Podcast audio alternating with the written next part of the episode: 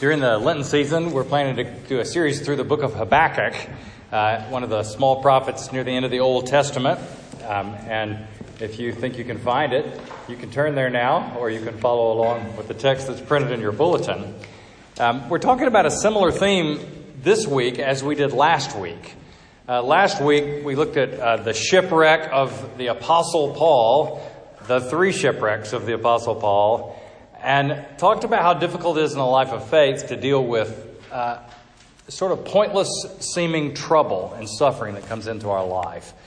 Uh, natural disaster, sickness kind of sufferings, things that aren't uh, somebody else's fault necessarily, but still trouble us to wonder why, in the world in which God is in control, do these kind of things happen?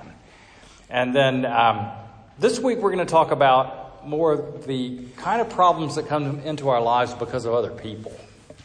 Uh, what other people deliberately or through indifference do uh, to create real suffering and de- uh, degradation in our lives. And wondering why, in a world where God is in control and people behave so cruelly at times, why doesn't He do anything to stop it? Um, this is the complaint of Habakkuk the prophet uh, that he lays out before God, and he's pretty distressed by it. Why won't God stop uh, things that are obviously wrong and destructive when God obviously could do that? And how, if we're going to live in a world where that's all of our experience, are we meant to seriously trust Him? Uh, to live in faith and trust in God uh, when we have to watch things that don't make any sense to us that other people do. So, there's a title for the sermon, it would be Why? And as we go through the book of Habakkuk, we'll see that the uh, answers are not what we expect. I think the title for the next sermon in the series is What? so today, why? And soon, what? Let me pray for us and then we'll read the scripture. Father, we ask, um, as people whose faith is certainly not as strong as Habakkuk's was, uh, that you would help us to trust you when we don't understand you, and that you would use your word in our time together this afternoon to deepen the roots of our faith in Jesus Christ. And we ask in his name. Amen. Uh, beginning at verse 1 of Habakkuk 1, the oracle that Habakkuk the prophet saw O Lord, how long shall I cry for help, and you will not hear? Or cry to you violence, and you will not save? Why do you make me see iniquity? Why do you look idly at wrong? Destruction and violence are before me. Strife and contention arise, and the law is paralyzed, and justice never goes forth. For the wicked surround the righteous, so justice goes forth perverted. And this is the word of the Lord. Thanks be to God. So, if you were wondering if it's okay to pray honest prayers to God, uh, Habakkuk would say yes. Right? This is very hard for us, dealing with violence in the world and injustice, uh, the harm that we see people do to us and other people. Um, and then we're taught that Christians are supposed to be nonviolent. Uh, we're supposed to be nonviolent. Every impulse in us is a vigilante impulse when we see real deep cruelty or real deep injustice, when we see uh, people who are abusive and bullying uh, to people who have no recourse, you know, everything in us kicks in with an instinct of vigilantism, of wanting to put a stop to things ourselves, and yet we're told that we're not allowed to do that. Uh, most of us, at least, and most of the callings that we're given, are not allowed to redress injustices.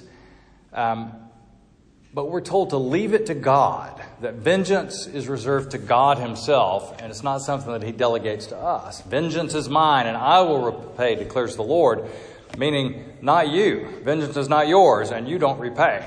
God does. Um, that's the reason we can stand to be nonviolent, right? Is that we know God sees and God has decided to redress things Himself. But the problem we have is that he's very slow about doing that and very partial about doing that. And sometimes it seems like he's not doing that at all. And it feels like we need to react with violence ourselves, or certainly we find it hard to trust him when we think he's not he's not holding up his end of this deal, it seems like. For us to forego violence means that he needs to be more violent, right? He needs to be more assertive in his world against what people do to harm each other. It's an analogy I think I've used here before, and I expect to use again because I really like it. It's from Basil Mitchell. Os Guinness uh, mentions this story of a resistance fighter.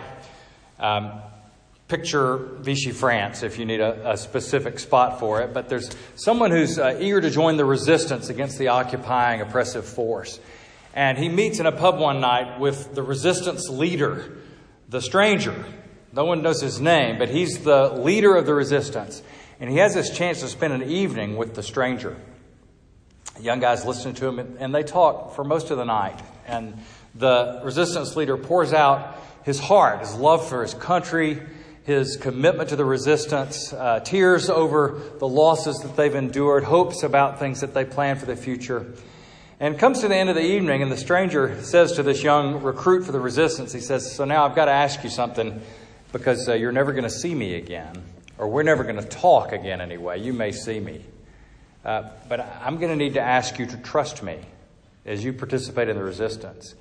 And it's going to be confusing to you uh, because I'm not going to be able to explain myself to you.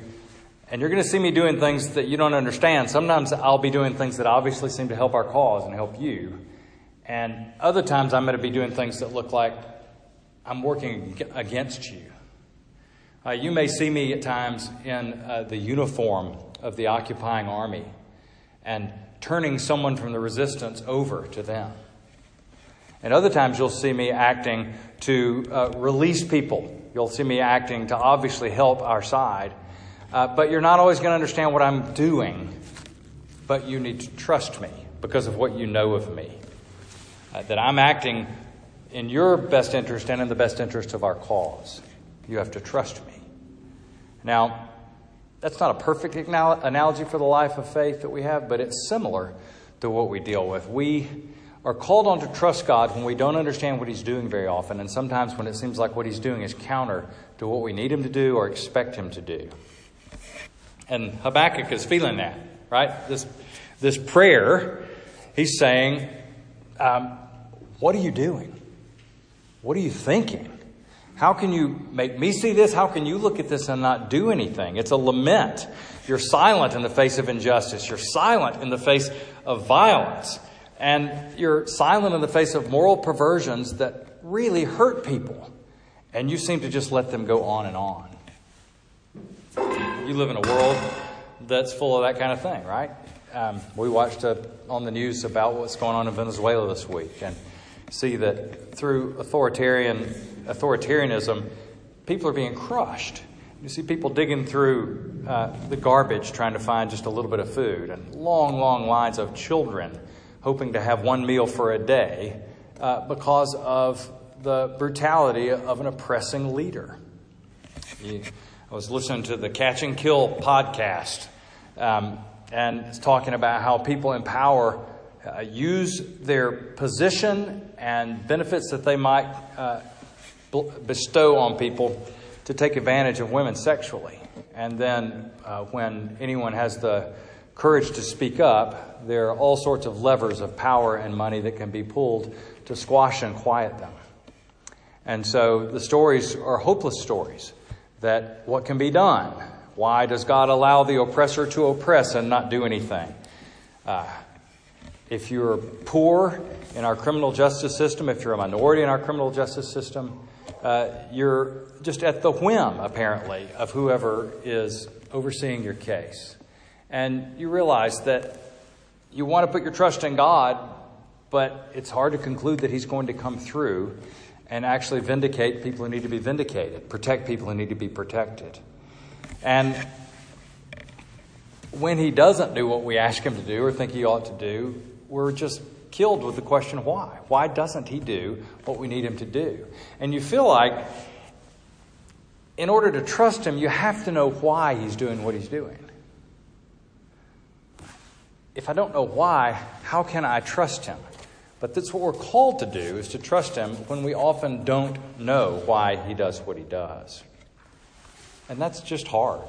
Um, One of the complaints I hear about Christianity is that uh, it's just a set of easy answers for people who don't like to think. And if you find that version of Christianity, I wish you'd tell me because it sounds awesome to me. I would love to have easy answers and not think. Um, because what we're faced with in the life of faith is very difficult. Trusting God when we don't understand why He does what He does. We're called to suspend judgment on God without suspending trust in God. Think about that. We're called to suspend judgment on God, that we don't try to sit uh, over Him as a judge. Uh, at the same time, not suspending our trust in Him that we are called to trust Him even though we don't understand the whys. But for most people, it doesn't work very easily that way.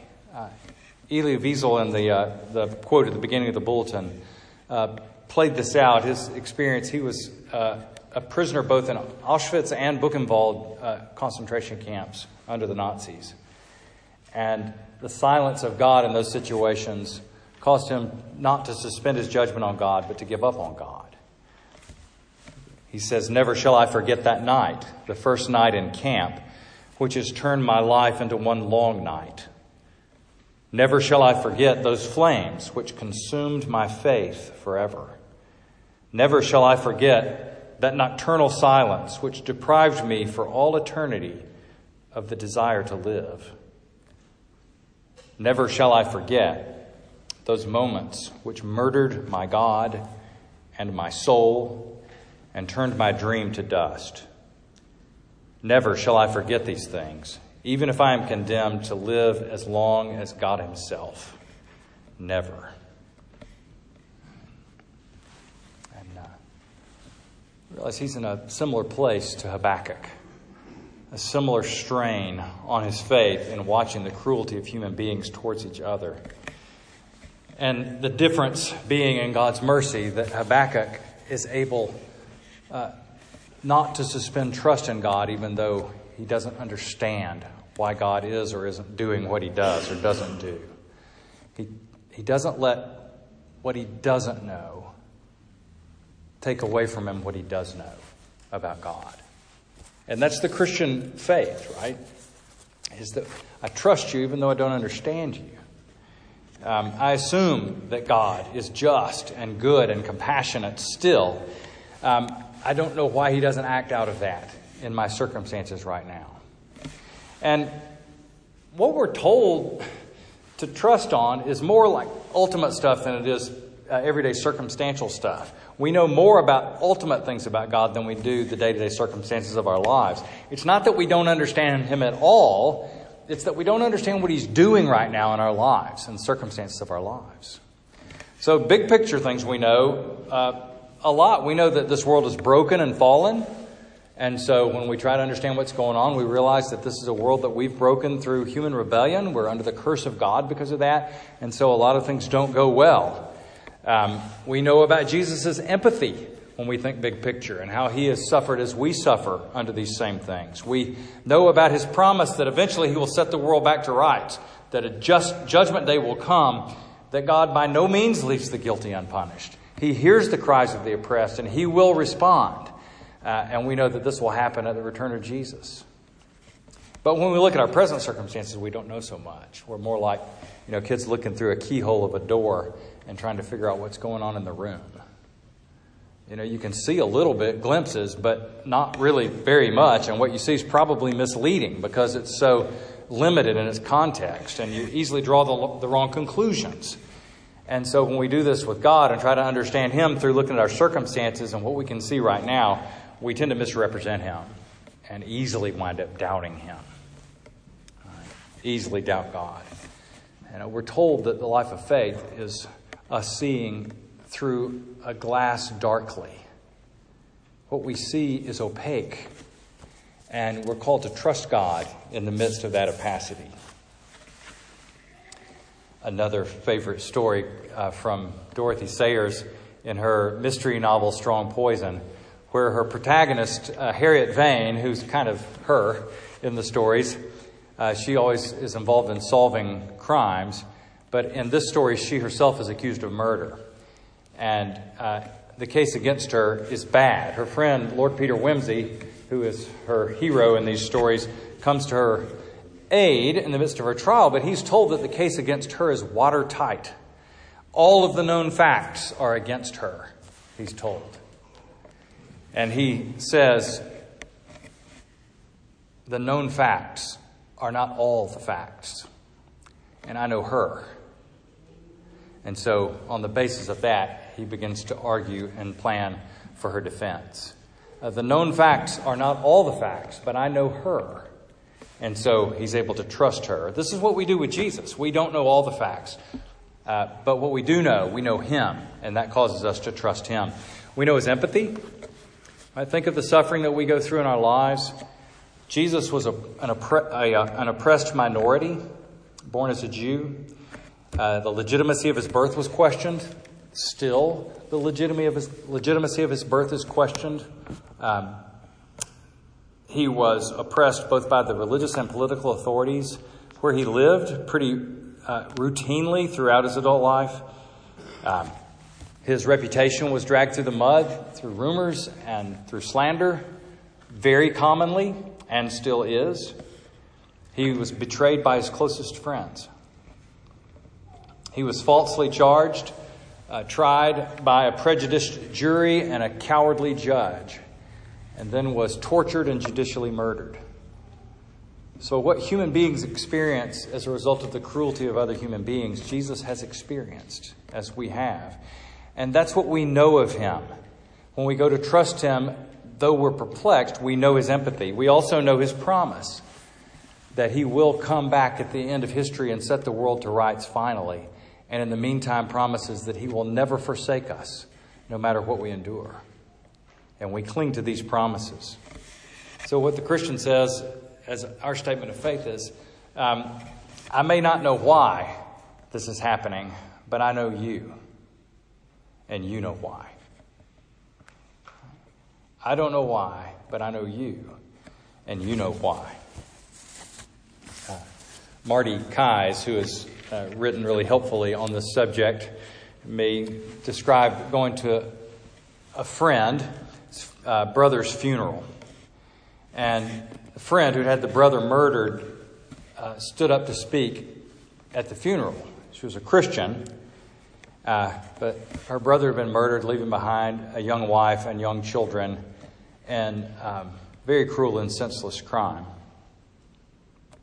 And she asked this question at the funeral. She said, uh, How can I look at what has happened to my brother and his family and still say that God is good? She says, I can't. But this isn't all that God has given me to look at. This isn't all that God has given me to look at. God has given us His Son, Jesus Christ, to look at. Uh, we know no matter what's going on in our lives. It's true that He has died for us, uh, that He rose from the dead for us, and that He's coming again for us. And when we look at Him, instead of our circumstances, we're able to suspend our judgment on God without suspending our trust in God. Now let's pray.